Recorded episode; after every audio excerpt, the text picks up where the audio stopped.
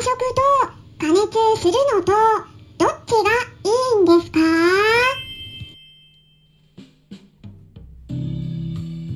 こんにちは。サラホリスティックアニマルクリニックのホリスティック獣医サラです。本ラジオ番組ではペットの一般的な健康に関するお話だけでなくホリスティックケアや地球環境そして私が日頃感じていることや気づきなども含めて様々な内容でイギリスからお届けしております。さて皆さんいかがお過ごしでしょうか？昨日はですねイギリスはずっと雨が降ってて気温が下がっていましたよ。まあ20度まで行ってなくてね最高気温でも17度くらい。で最低気温が13度くらいだったので、まあ、やっぱりちょっと肌寒いなっていう感じだったんですけれども皆さんが住んでいる地域はどうでしょうか？まあ都心の方だとね、えー、東京とかだと気温が高くて雨が続いてなんかジメジメしているっていう話もお伺いしているんですけれどもね。気温の変化があるとワンちゃん猫ちゃんはえそういった動物さんあとは飼い主さんもね体調を崩しやすくなりますので皆さんもくれぐれもお体大切に気をつけていってくださいね。そして本日は夜の10時10分からペットのホリスティックケアクラブにてクラブハウスですね。生食手作り食の注意点メリットデメリット両方を知ろうというタイトルでルームを立ち上げます。はい。一緒に暮らしている動物たちの食事について知りたいことがありましたら是非お気軽にご参加くださいね。はい。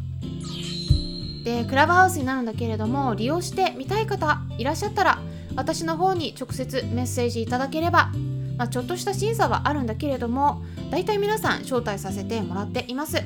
たくさんの方に参考にしてもらえたら嬉しいです。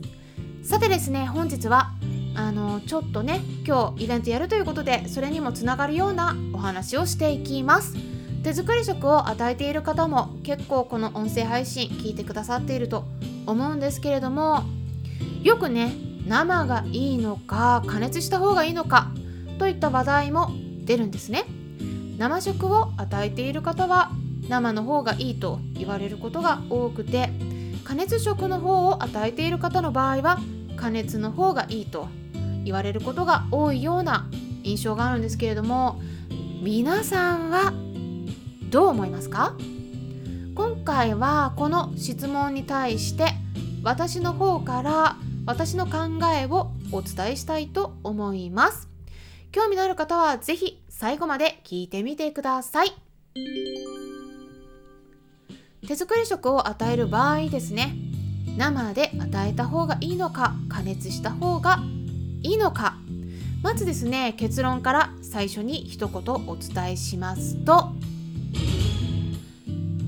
それぞれの食材によって使い分けるのがベストなんです。例えばですね典型的な食材についてお話しすると卵が分かりやすいと思うんですね。すでにご存知な方もいらっしゃると思うんですけれども卵には黄身と白身がありますね。で黄身の方にはビタミン B 群とかビタミン A ビタミン D などが豊富に含まれているんですけれどもそのうちの中の、えー、ビオティンと呼ばれるビタミン B7 があるんですね、うん、ビタミン B7 でちょっとね日本語の栄養学の用語ってね結構ね英語とね読み方が違うところが あるのでちょっとね混乱しがちなんですけれどもえちなみにねビオティンってね英語で何て言うと思いますか？うん。これはねバイアティンって言うんです。バイアティン。ねビオティンって言わないんですね。うん。でビオティンっていうのはねあの皮膚とか爪をね健康的に保ったり神経の働きを良くするなどの作用があって、えー、不足するとね皮膚が赤くなってフケが出たり毛が抜けてしまうなどといった問題が起こりやすいっていうふうに言われてはいるんですけれどもこれワンちゃん猫ちゃんでもね。実はですねあの卵をかき混ぜるとこのね黄身に含まれているビオチンとあとね卵白の方に含まれているアビジンって呼ばれるタンパク質あるんですね。でねこれとねくっついてしまうんです。うん。結合してしまう。そうすると本来のビタミン B としての働きが失われてしまうんですね。このビオチンでこのビオチンとアビジンの結合する力ってね結構強力なんです。一旦くっつくとなかなか何やっても離れないんですね。なので卵白ばっかり大量に与えていると体の中のビオチンも取られてしまってでビオチン不足になる。症状が出てしまうっていうことが知られていますで卵黄もね一緒に与えていればこのビオチンが卵黄の中にすでに含まれているから、まあ、生のまま卵黄と卵白も一緒に全卵として与えていれば大丈夫じゃないかと言われるんですね。で、まあ、これはね確かにそうなんだけれども、えー、ただねゼロになっちゃったらちょっともったいないと思いませんか、え、私としてはねあの大きな問題が起こらないからいいっていうことではなくてあの問題が起きなくても病気の子のね病気からの回復を助けたり治療に栄養学を生かしていきたいなと考えた場合にはですねできるだけ効率の悪いことってねしたくないんですね。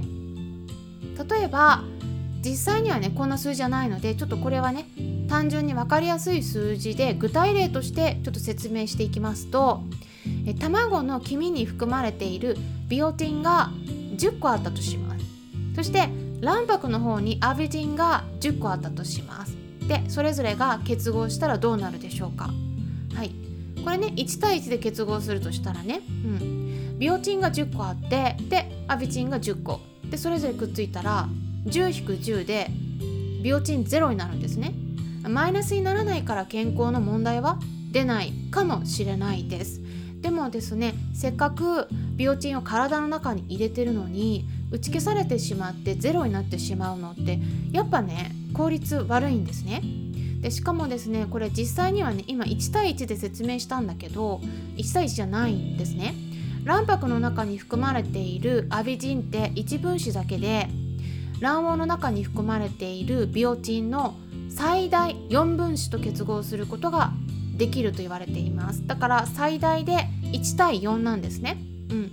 1個だけで、えー、卵黄の中のそのビオチン4個打ち消されちゃうんです。だったらねあの最初からもうこれあのそうやって反応しないようにこのアビジンの働きを失わせるっていうことがねやっぱ重要じゃないかと思うんですね。効率を目指すなら。うん、でこのアビジンの働きを失わせる方法に加熱があります。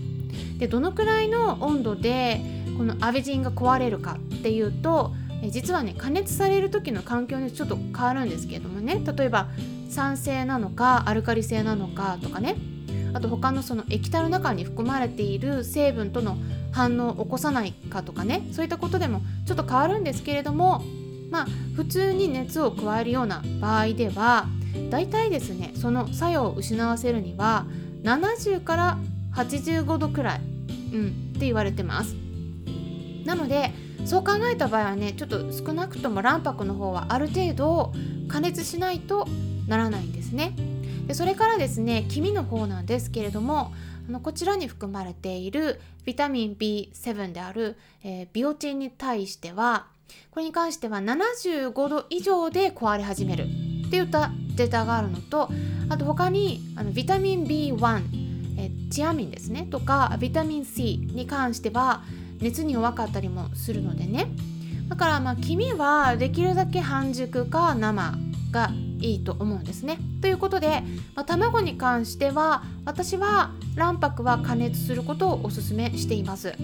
で卵の黄身はね生でもいいんだけどあの生だとお腹に合わない子もいるので、まあ、そういう子の場合は卵白の方は結構加熱された状態で黄身の方が半生のような感じの半熟卵にしてね与えていただくと、まあ、バランス取りやすくなるんじゃないかなと思うんですね。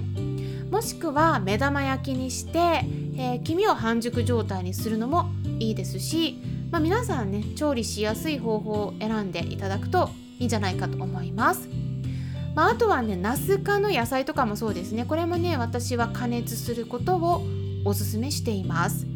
えー、ナス科って言ったらねあのトマトもナス科なんですけどトマトもそうです。で果物に関しては熱に弱いビタミン C とかあとフラボノイドが豊富だったりするのでこれはねできるだけ生の状態で与えるのがおすすめです。